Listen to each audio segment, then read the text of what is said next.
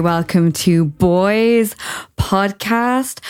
Guys, if you didn't already know, I am, of course, recording this podcast from the stunning Paradise Studio. Guys, you know the drill.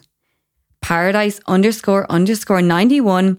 Tap on that shit in my bio to bring you straight through to the goods. Guys, if you didn't already know, it's the sexiest studio in town. And on the topic of all things sexy, this week's sexy word of the week is coitus. And it's a personal favorite of mine because it's very medical, very Sheldon Cooper.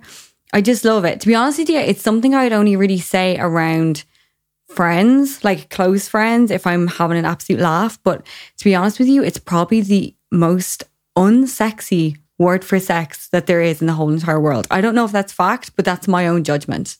Coitus. Guys, I've kind of been leaving you dry. I've been giving away kind of little hinters here and there that I've been, well, no, I've told you that I was seeing somebody, but then I left it at that. I didn't really say anything more. I just said it was an ex flame. And I had a couple people text me and kind of say, like, who are you seeing? Like, what's the story? Like, why aren't you talking about it? Like, what's going on? Who is he? Yada, yada. Well, this week, I'm not going to leave you dry. In fact, you'll be fucking slipping and sliding around in your chairs by the time I'm done with you, let me tell you. He's an ex flame who, as I said, reached out to me and asked me if I wanted to rekindle and go on a date a second crack of the whip, as it were. But it kind of, I said that he had reached out to me. That was kind of a little bit of a lie. Well, not so much a lie. I had kind of left something out, I guess. What had actually had happened was, was I was very, very, very drunk and I had I just been thinking about him a lot, okay? He was just on the brain. And I drunkenly liked a load of his old pictures on Instagram to be like, mm-hmm, yeah, I'm thinking about you. I'm interested. and then he sent me a message like a week later. He left me sweating for like a week. But eventually he messaged me and was like, Look, I don't know if you're seeing anybody. I don't know what the story is, but I want to meet you if you want to meet me type scenario. And I have to say, I really, really respected that because there's nothing worse than when you're getting these kind of fluffy, like itty bitty kind of messages from somebody or somebody's kind of reacting to your stories, somebody's liking your pictures every now and then. Somebody's like just like sending you like little messages, and it's like the intent behind all those little things are that you're trying to reach out to me because you want something to happen with us again. Whatever you want, you want something. When you're sending me these itty bitty messages and we haven't spoken in a while, or there's some kind of romance between us, but you're not saying what you actually want, the intent is always as clear as day. So you might as well fucking just say what you want to say. Like, I know that I'm kind of being a hypocrite here because I liked his posts, but there's nothing that withers me more than when somebody just keeps like story reacting, all the rest of it. I'm like, if you want to fucking say something, just say it. We both know why you're reaching out to me. So you might as well fucking just grow a set and just slide into the DMs and just say, look, me, you, let's get it on. Let's do whatever. Just lay it all out on the table. You're already laying it out on the table by story reacting in the first place. So you might as well just fucking say it. Like, honestly, like we all know what the intent is. So just fucking come out with it. And I know that's rich for me to say with the drunk liking, but that is not my style. Can I just say that is not how Aisling Tobin operates. But it was on that one occasion because I was just being such a fucking chicken shit. And I couldn't grow the set and just text him, but he obviously texted me. And it was strange because recently I'd been thinking about him a lot Like he was just in my head just a lot because we had dated before and it didn't work out for reasons that we both know why it didn't work out then. But now, like, I just, I kept thinking, oh my God, I'd love to just meet him now. I'd love it if we basically we met on Bumble. So I was like, I'd love it if we just matched on Bumble now. Like, I feel like now would have been a better time to meet him. I feel like now is the right time. And that day, I know I drunk liked his pictures, but I'd kind of just forgotten about that. And I was like, yeah, okay, he didn't text me. He didn't like anything back. That is like, that ship has fucking sailed. But that day when he texted me, I was actually, it was weird because like I'm like, I don't know about like the law of attraction or whatever, but I literally, I was stood at the Luas stop and I, he was just in my head. Like literally, I was so deep in thought about him. And I was like, oh, like I just wish like I could even like run into him or something. I was just so deep in thought. And I pulled out my phone and there was the message being like, I don't know what the story is, but I want to meet you. Like, if you want to meet me. And I was like, oh my fucking God, I attracted that. I probably didn't. But anyway, that's where my crazy head went. So I, of course, agreed to the date. I was like absolutely fucking delighted. Um, and then I'm going to just bring you through our dates because I don't, I'm going to get all kind of like mushy for a second because I'm usually chatting about like, I don't know, it's not the style of podcast that I usually do. I don't usually just come on and just talk about like things I've been doing or talk about dates explicitly, or I, I don't come on and just like say, I did this and then I did this. I'm usually like, there's a lesson in this and this is a lesson. And okay, I'm not going to have a full episode without a couple of lessons because I actually have a really good one coming up. But I just want to talk you through our dates um, and kind of how it's been going, really. Um, so the first date before I met him, I was like so anxious in my house. I was like, no, like we didn't work out before. That means that like it's just not gonna work out. Like there's no such thing as like right person, wrong time. Like if if it didn't work out then, it's obviously not gonna work out now. Like we're just like opening up a wound here. Like, what the fuck am I doing? I was like, should I even go? Even when I was like leaving the house, I was like, should I be doing this? And then I was kind of like up and down the whole walk there. I've never been so nervous for a date in my life. And then I got there and I saw him and I actually was just like, oh my God, I'm so happy that I'm here right now. I'm so happy that I'm on the date. Like this just feels so, so, so right. And it went really, really well. And then from there, like the the second date, we literally um like we just had like such wholesome dates. And this is another thing, like I like I've said before about like from like doing the masters and like having the podcast, and, like all the rest of it. I've just developed like a really strong sense of self. Like I know what I'm about. I know like I've got my mojo. Like I've just got my snap back. But like before that, when I was, I mean, I was kind of just like sailing through life. Like I didn't really know what I was about. Like I kind of, I done really badly in school, really badly in college. Then I started working in marketing and I was like, oh, this is a bit of me. I love this, but I want to do better and making the decision to do the masters was like the best thing I ever done. It led me into the podcast. Well, it led me into my job, which then led me into the podcast, which like I'm just so grateful for because I just I know what I'm fucking about. And from that, like I went from feeling like I was below everybody else to now feeling like I'm an adequate member of society. And looking back on it, I should never have felt like that. We all have a journey and we all have to experience things and just do the best we can to learn and grow and try and figure things out. If you're in that kind of period, you shouldn't feel bad about yourself at all, no matter what age you are. Like everybody has a different story, and you should never compare yourself to somebody else because comparison is the thief of joy. Like, even if you're listening to this podcast and you're like, oh my God, I'm so much older than this girl, and I was meant to do a master's 10 years ago and I didn't do it, or I was meant to do that thing and I didn't do it. You should never compare yourself to somebody else because at the end of the day, obviously I hope this doesn't happen to me like like touch wood But at the end of the day, I could have a mental breakdown in two years and you could be so much better off. You just have to trust the process and you just have to trust your own journey and not get too bogged down on comparing yourself to absolutely anybody else. But anyway, um, so I basically at the moment, because it's been like my sister's wedding, cut a long story short, bitch is fucking broke.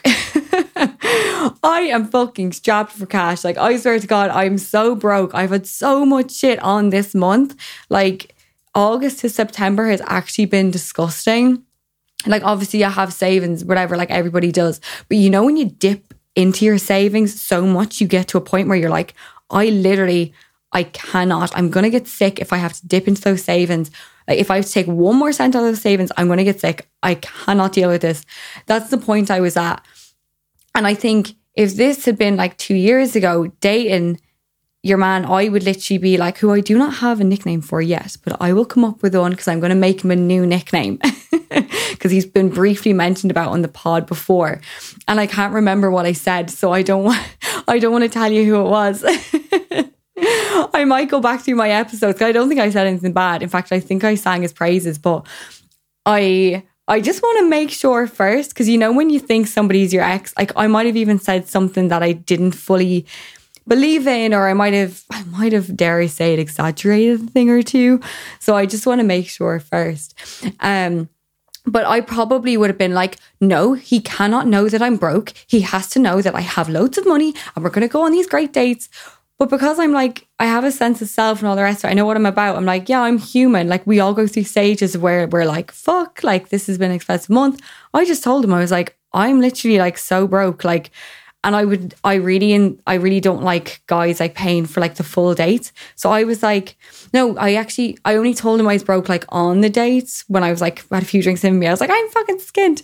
But like before that, I was just like, let's just go on like wholesome dates. Like, let's go to the beach. Like, let's like stay in and get like wine and pizza.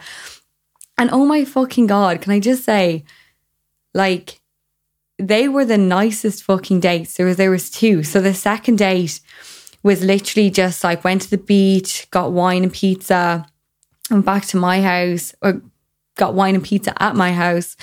And yeah, I just chilled out and it was just so lovely, like so wholesome. But I was just like, not one bit of shame in me being like, yeah, let's just do this instead of like going out or whatever. Um, and then the third date that we went on, I was just like, again, at that point, he fucking knew I was like, I don't want to go out because I'm broke, whatever. And he was just like, um, let's just do something wholesome again. I was like, Grant. And then um, he basically he cooked me dinner. So I at this point, yeah, I was just like, yeah, I'm just gonna see where this goes. Like I'm enjoying his company, like all the rest of it. And so date three, I and at that point I was like, this is gonna be the decider for whether I want to actually continue with this and like have something serious with this. Because I was still kind of figuring it out. And I arrived to his house, opened the door, and he literally like just grabbed me and gave me like a kiss on the forehead. And I was just like, ah, like why do girls like melt over that? It's something so like it's so ridiculous, but we all do it. And I was stood in his kitchen while he was cooking me dinner. And like, by the way, smelt absolutely incredible. Like, oh my God, like the food was so nice. And he was just stood there like cooking away, like having a moan about this woman at work and all the rest of it. And all of a sudden, bam, like literally like a drop in my stomach. I was like, oh my God, I have full on feelings for this person, which is such a vulnerable fucking feeling, which is something that I haven't felt in years, like literally. And it kind it really shines a light on all the times that you've dated people and not really felt anything. Or I said before about when when I was kind of dating people where I didn't really my judgment was very much clouded by the fact that I was dating them for the wrong reason. So I was more so I was dating people and I was putting all my validation in their hands. And I couldn't really see clearly as to whether like we had a good connection or whatever, because I automatically was going into the relationship feeling like I was lesser than them. So I was putting them on a pedestal. And when you put somebody on a pedestal and you view them as this like higher person and they deem you as not being worthy and you're already in a place of like not feeling great about yourself, it's like twofold because it's almost like when you don't feel good enough and then somebody's like, yeah, you're not good enough you take it as a complete reflection on yourself and you makes you feel worse about yourself. Whereas when they like you, it's like the quite opposite. You're like literally like walking on air when you get their approval. Like that's like you uh, approval, like you feel adequate, like you feel like you're good enough, and it's incredible. But then the latter is the absolute worst, and you just can't handle it. That's the way I was anyway. And I look back at it, I'm like, the whole time when I thought that I was hurting over all these people or whatever that I dated, the truth was was that none of the pain was actually connected to losing them. All of the pain was connected to how it made me feel about myself. The whole lot of it. And it's so it's easy to say that when you're looking back on it, but in the time it's so unclear you can't you can't make it out. If I'd been honest with myself and really sat down and gone, okay, like where is this stemming from? Like, why do I feel like this? Because a lot of the time, like, you don't even, as I said before in the podcast, like, if you've gone on a few dates with somebody, say they've been like heavily, like, um, say they've been heavily, um, around like drinking and like all the rest of it you're never like you're never going to truly know somebody like you're never going to truly get to know somebody and then there, you're kind of filling in the blanks by what you build in your imagination or like your hopes for what could happen or what this person could be or what your relationship could be. But it's important to distinguish when you're butthurt over how something's making you feel about yourself and your hopes for the future not coming true and an actual feeling of loss for somebody because I couldn't at the time, but I also didn't have the self awareness to know how I was feeling about myself. So I was just feeling all this pain, but not knowing that it was connected to myself. I just automatically, I was like, oh, they've ended with me. Oh, that was such a good connection. Ah, uh, blah, blah, blah. Like, um, I'm really hurt over this, blah, blah, blah. Like, I never felt that way about somebody when it was complete bullshit. Like, this is going back like a year of that now. But it's when, like, it's having like feelings like this for somebody that makes me fully realize. And obviously, like, it's only like a kind of, it's like, I mean, I say feelings, but it's only like entering into that realm of actually having like a heartfelt feeling and it not being like, oh, they're gorgeous, they're funny, they're this, they're, they're that. It's kind of going past fancying somebody to actually feeling something heartfelt and knowing that if it was to end, it wouldn't just be like kind of like anguish and like a feeling of like, oh, like I don't know, just being raging over that or whatever, to actually feeling like a little bit heartbroken over something. So it's like a very, like, it's a very vulnerable feeling to have.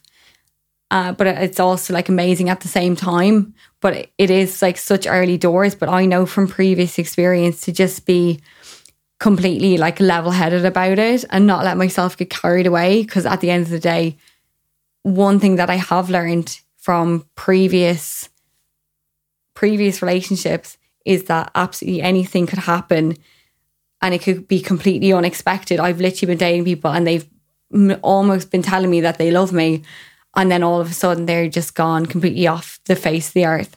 So I'm kind of like absolutely anything could happen, but I know that now and that only really comes from experience. So I'm kind of I'm definitely interested to see what'll what'll happen. Um, but yeah, but that's um that's a super short episode. so I'm actually going to wrap it up on that. But what I did want to say was, guys, every week I do this podcast for free, for your entertainment, and I absolutely love doing it. But there are certain things that you could do for me for free that are literally going to take you two seconds and would mean the absolute world to me.